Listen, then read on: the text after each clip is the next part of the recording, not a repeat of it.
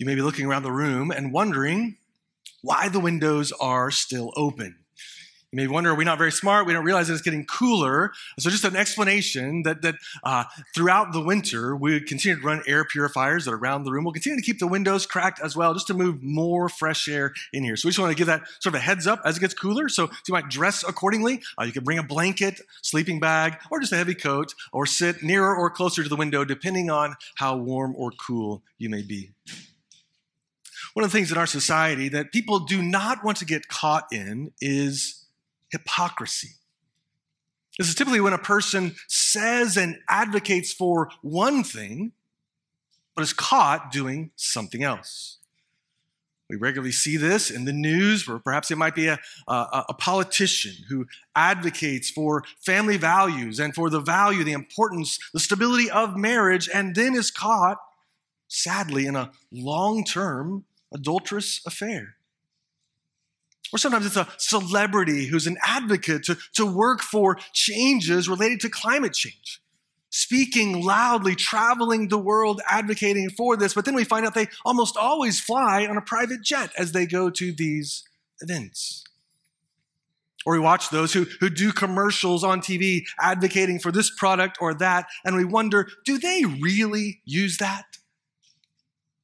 Does our friend Tom Brady, does he really eat Subway sandwiches?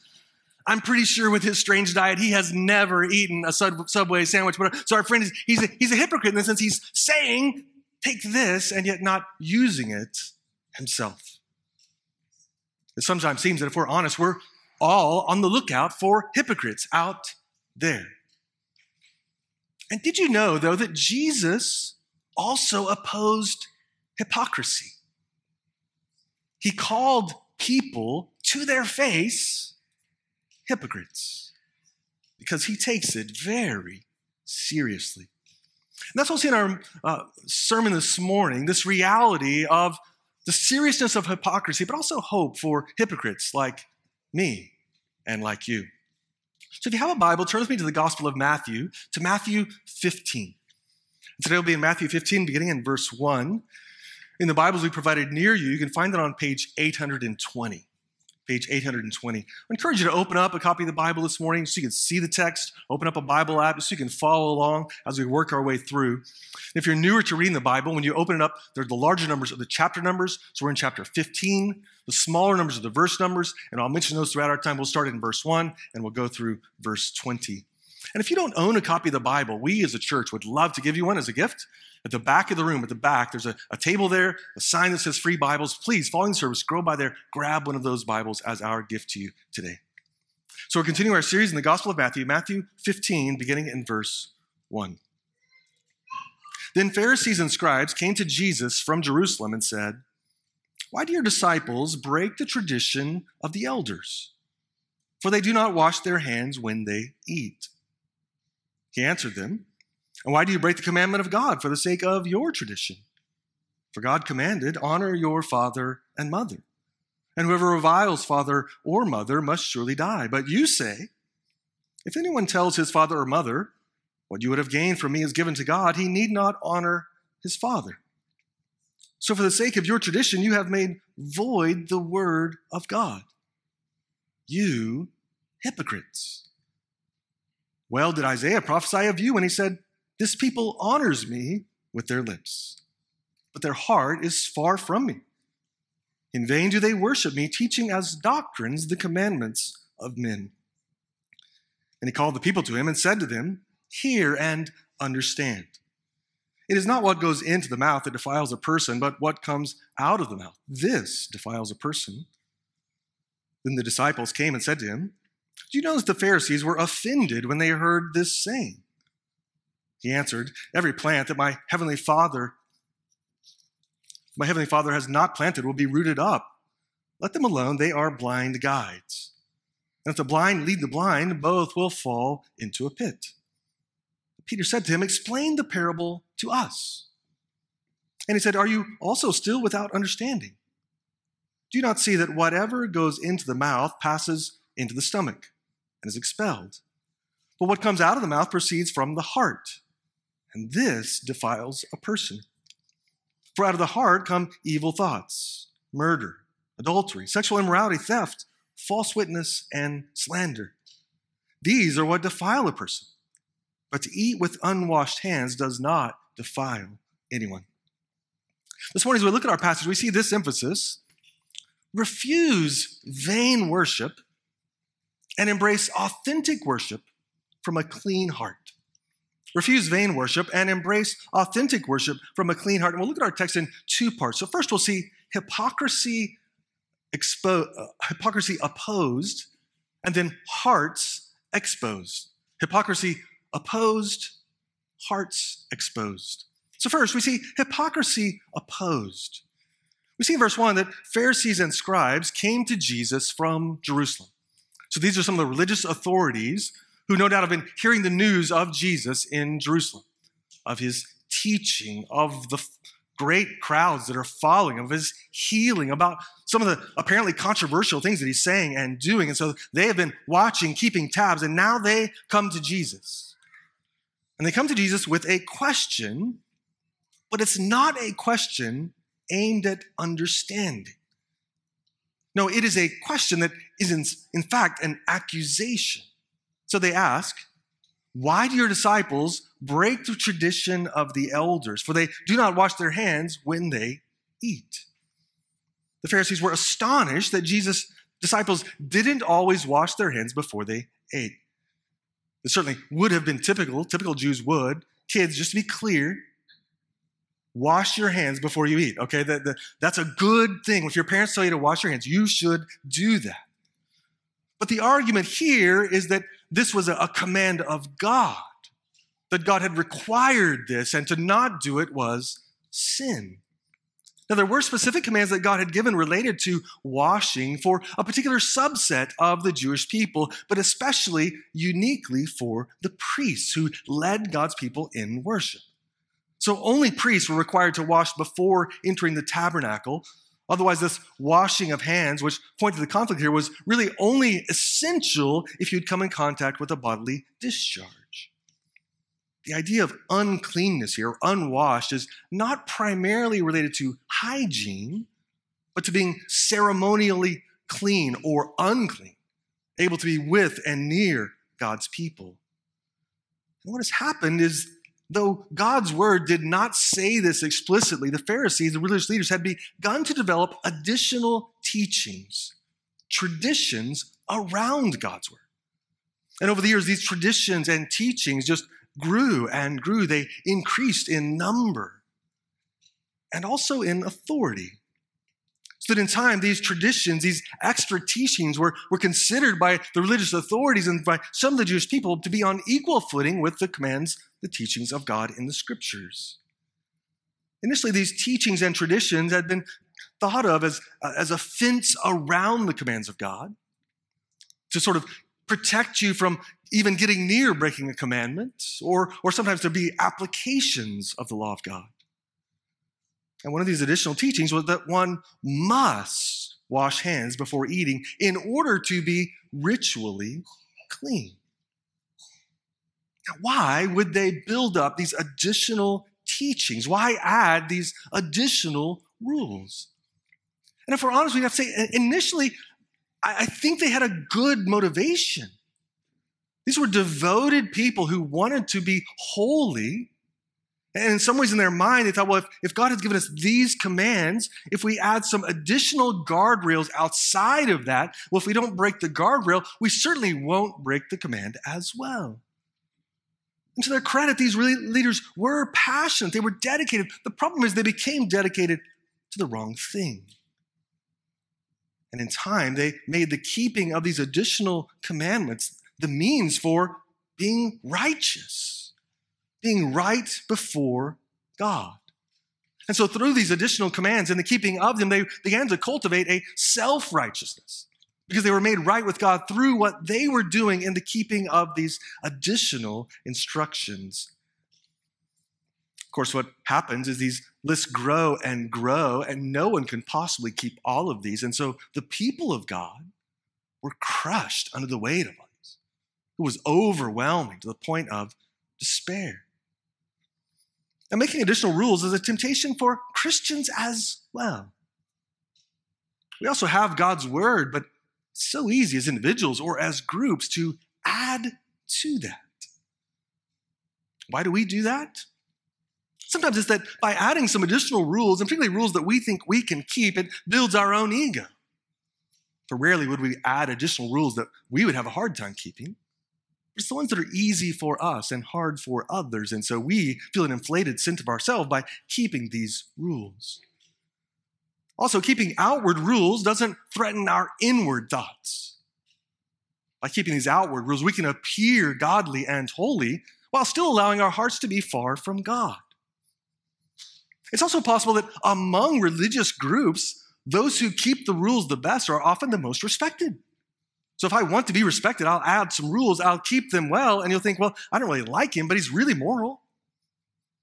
He really lives an upright, committed, dedicated life that I could never keep myself. And again, what's the goal of these rules for us? It is trying to, to try to make ourselves right. To do for ourselves what actually we can never do, only God can do. As friend, I wonder if you're a Christian, are there ways that you have given your own time and energy to this sort of self righteousness? Self righteous rule adding and rule keeping. Jesus responds to their question with a question of his own, as he often did. Look down at verse 3. He says, And why do you break the commandment of God for the sake of your tradition? So here Jesus makes a clear contrast. He sets the two against each other. On one side, we have the commandment, the word of God. On the other side, we have what he calls the tradition, the tradition of the elders. Jesus then goes on to give them an example of how they are practically doing this in verses 4 through 6. Jesus quotes from Exodus 20 and 21 as he reminds them of God's commands that children are to honor their parents. They knew that and in particular, how they were to honor parents, their parents as adults. How even as adult children, we have a, a right and godly responsibility to care for our parents. And Jesus points to their practice in verse 5 and 6. He says, But you say, if anyone tells his father or mother, what you would have gained from me is given to God, he need not honor his father. So this was a practice in the day known as korban where people could promise certain things, certain possessions of theirs to God, fundamentally to the temples. They're saying, I'm going to give this to the temple, the center of the worship of God. But if you made this sort of commitment, you could keep these things throughout your life until you died, but you couldn't give them to others because they were committed to the temple. There could be a, a reasonable place for this. Keep it throughout life and then give it as an offering. But eventually, some of the Pharisees began to misuse this as a, as a way to not care for their families. So it would go like this They have some parents who need assistance, but they don't really want to use their possessions for their parents. They want to keep them for themselves. So they would say, as a, like, I'm, I'm committing this to the temple. Korban is what they would claim. So this is committed to the temple, and therefore they couldn't, they must not, because of that commitment, give it to their parents. So they could look really holy and they could say to their parents, like, oh, mom and dad, I, I understand your needs. Your needs are great. And I wish that I could help you, but I, I've already committed it to the temple. So what I'll need to do is keep this wealth for myself throughout life, and then it will go to the temple. So I'm very sorry. I do love you, but I just can't help. So this was a, a, an additional that they were keeping, they were abusing God's commands by keeping these additional instructions. In keeping this man made tradition, they're violating the clear command of God, which was honor your father and mother. So instead, the tradition of the elders, the traditions they were being used, Jesus says, verse 6 for the sake of your tradition, you have made void the word of God. It's a very serious thing. You're voiding the word of God because you're superseding it with these additional traditions and teachings. And then Jesus sharpens his rebuke of their self righteousness in verses 7 through 9. Look at what he says, verse 7. You hypocrites. Well, did Isaiah prophesy of you when he said, The people honor me with their lips, but their heart is far from me. In vain do they worship me, teaching as doctrines the commandments of men. So Jesus calls them hypocrites. This theater term for one who plays a part.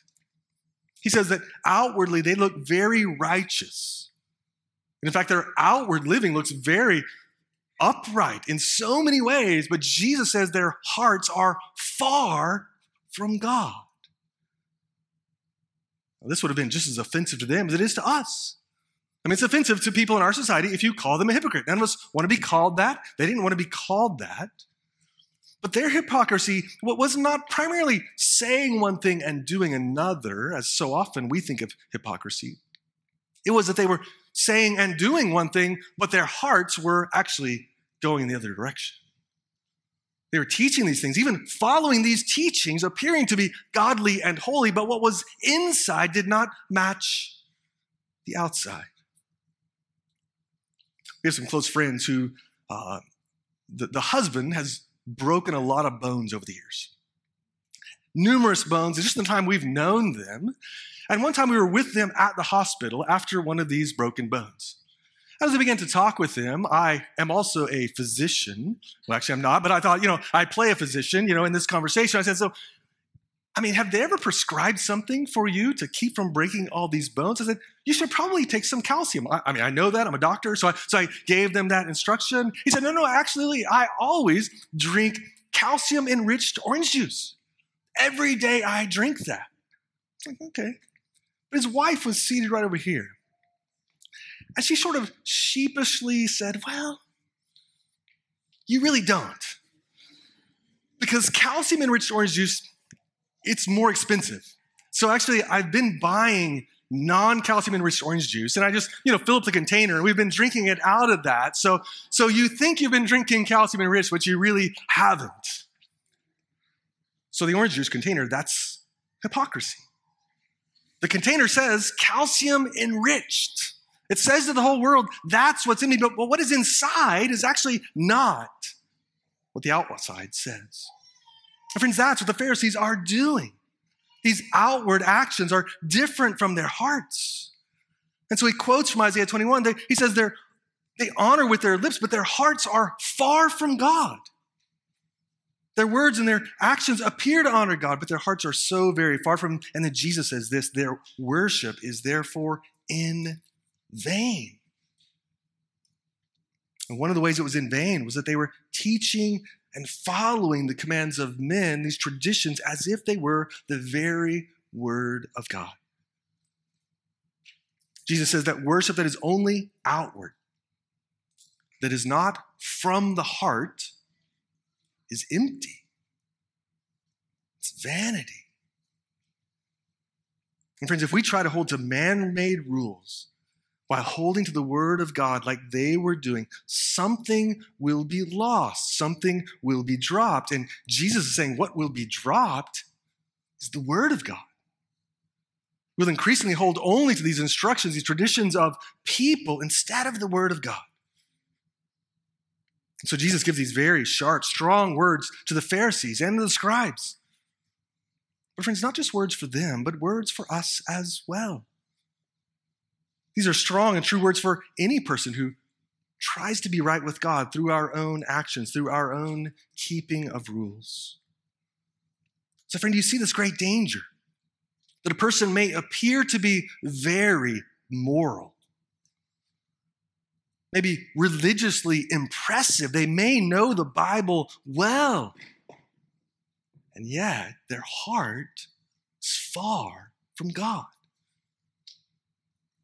And so, friend, if you're a Christian, is it possible that today you're with us today, which is good and right? God instructs us to do that. But though you're here, your heart is far from God. And friends, I mentioned we also face the temptation to create additional rules around the Word of God. So, what are some of the additional rules that perhaps you create for yourself or for others, thinking that they must be kept that are not actually in God's Word? Very often, these would be preferences of our own that might even be good and wise, but they're not commanded by God.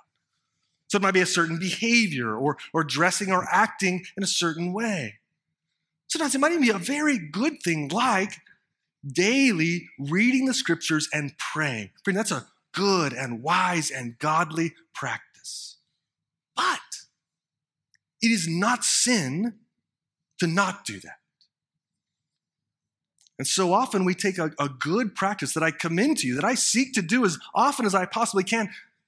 But in time, even in our own minds, I find it for myself and for others, it has become an extra commandment. It's required. And so when a day comes and I don't do it, I feel this guilt within as if I've sinned, or maybe you do as well, adding additional rules. And I wonder, though you've created them, do you sometimes find yourself, like me, crushed under the weight of your own rules? And friends, we see a glimpse of this self righteous, legalist heart in the Pharisee and the scribes. And notice they, they create these rules for themselves, but they also are not satisfied with their own hearts, but they're interested in the heart of others. So they're, they're watching the actions of others. So they're interested in Jesus' disciples. Why do they not do the right thing? And they're quick to condemn others slow to examine their own hearts, and their focus is on outward behavior rather than inward change. And so often we have a heart like the Pharisees. As a side note, let me be clear we're not saying that all tradition is bad. There's a place for tradition and tradition of the church, but it must always be submitted to God's word and carefully discerned. So we see hypocrisy opposed. But then, second, we see hearts exposed in verses 10 through 20. We see in verse 10 and 11 that Jesus called the people to him that have seen this interaction. And so, first, he says to them, Hear and understand. And so, when Jesus says something like this, he's saying to the crowd, This in particular is very, very important. Listen up, Jesus is saying. Then he says in verse 11, It is not what goes into the mouth that defiles a person, but what comes out of the mouth. This defiles a person. He clarifies this even more in verses 12 to 20. As he speaks to his disciples, the disciples came to Jesus, and first they say, Do, do you realize the Pharisees were very offended by what you say? Jesus critiques the Pharisees for being blind guides, and then Peter asks Jesus to explain it to them. They don't understand. So Jesus reinforces and tells them that what goes into a person cannot defile us because it simply goes through our body and then is expelled. So he's saying nothing from outside of us can defile our hearts. This is speaking to the reality of certain foods that, that God had marked out to his people as clean and unclean and appropriately observed in that way. But Jesus is signaling here that a change was coming, that with his coming, a change would happen. And in this same account in the Gospel of Mark, the, the Gospel author Mark adds uh, a sort of editorial comment that by this, Jesus was now saying that all foods are clean. So this change was coming with the Messiah's breaking in. But this then begs the question if what comes from the outside doesn't make a person unclean, or if what comes from the outside doesn't defile a person, then what does? Jesus answers the question clearly, verse 18. Look down at verse 18. What comes out of the mouth proceeds from the heart, and this defiles a person. So, what makes a person unclean? What makes us defiled, Jesus says, is what comes out of the heart. Where do those actions, these words come from? From deep within the heart, the very core of who we are. And what are some of the things that come out of the heart? Jesus gives us a list in verse 19, not at all trying to be exhaustive. But here's some things that he says evil thoughts, murder, adultery, sexual immorality, theft, false witness, slander. And then Jesus brings it to conclusion in verse 20. These are what defile a person, but to eat with unwashed hands does not defile anyone. So the, the Pharisees started with this question about washing hands. And Jesus then broadens it out to address all these topics. But then at the end, he comes back to the washing of hands. He comes full circle. Because Jesus is teaching us that who we truly are is not who we act like we are. Who I truly am is not what I fake in certain environments. No, who we truly are is who we are at our very core in our hearts. And from our hearts come these thoughts and words and actions. So we look at this list that Jesus gives, and if we're honest, if we're willing to look within our hearts, we see the source of these actions and others that spring from our own sinful hearts. I wonder where you can find yourself on that list. Where this week have you slandered or had evil thoughts? Have you engaged in sexual immorality, in deed or in thought? Have you stolen, perhaps in a culturally acceptable way, from your workplace that everyone does? So many others that we do. Friend, you see that our problem is not our unwashed hands. No, our problem is so much deeper than that. The problem is so much more pervasive and more powerful than that. Friends, what we have is a problem of the heart. And because the problem is of the heart, that's why these human rules are not sufficient. Human traditions and rules are not powerful enough to change my sinful heart. They're not powerful enough to change your sinful heart. They're inadequate. It is true that these rules can change some outward behaviors for a time. And that we can cover up some of our outward sins from our sin ravaged hearts, and we can fake a vitality of life and faith that's, that's actually inaccurate. All of this in hypocrisy, but that doesn't change who we are at the core. So, a great danger for all of us is that we can clean the outside, our behaviors, the things that others see, and appear to be godly. In fact, that's not who we truly are. We, we fool ourselves, friends. We may try to fool others, but we cannot fool God. So, friend, do you see how big of a problem this really is?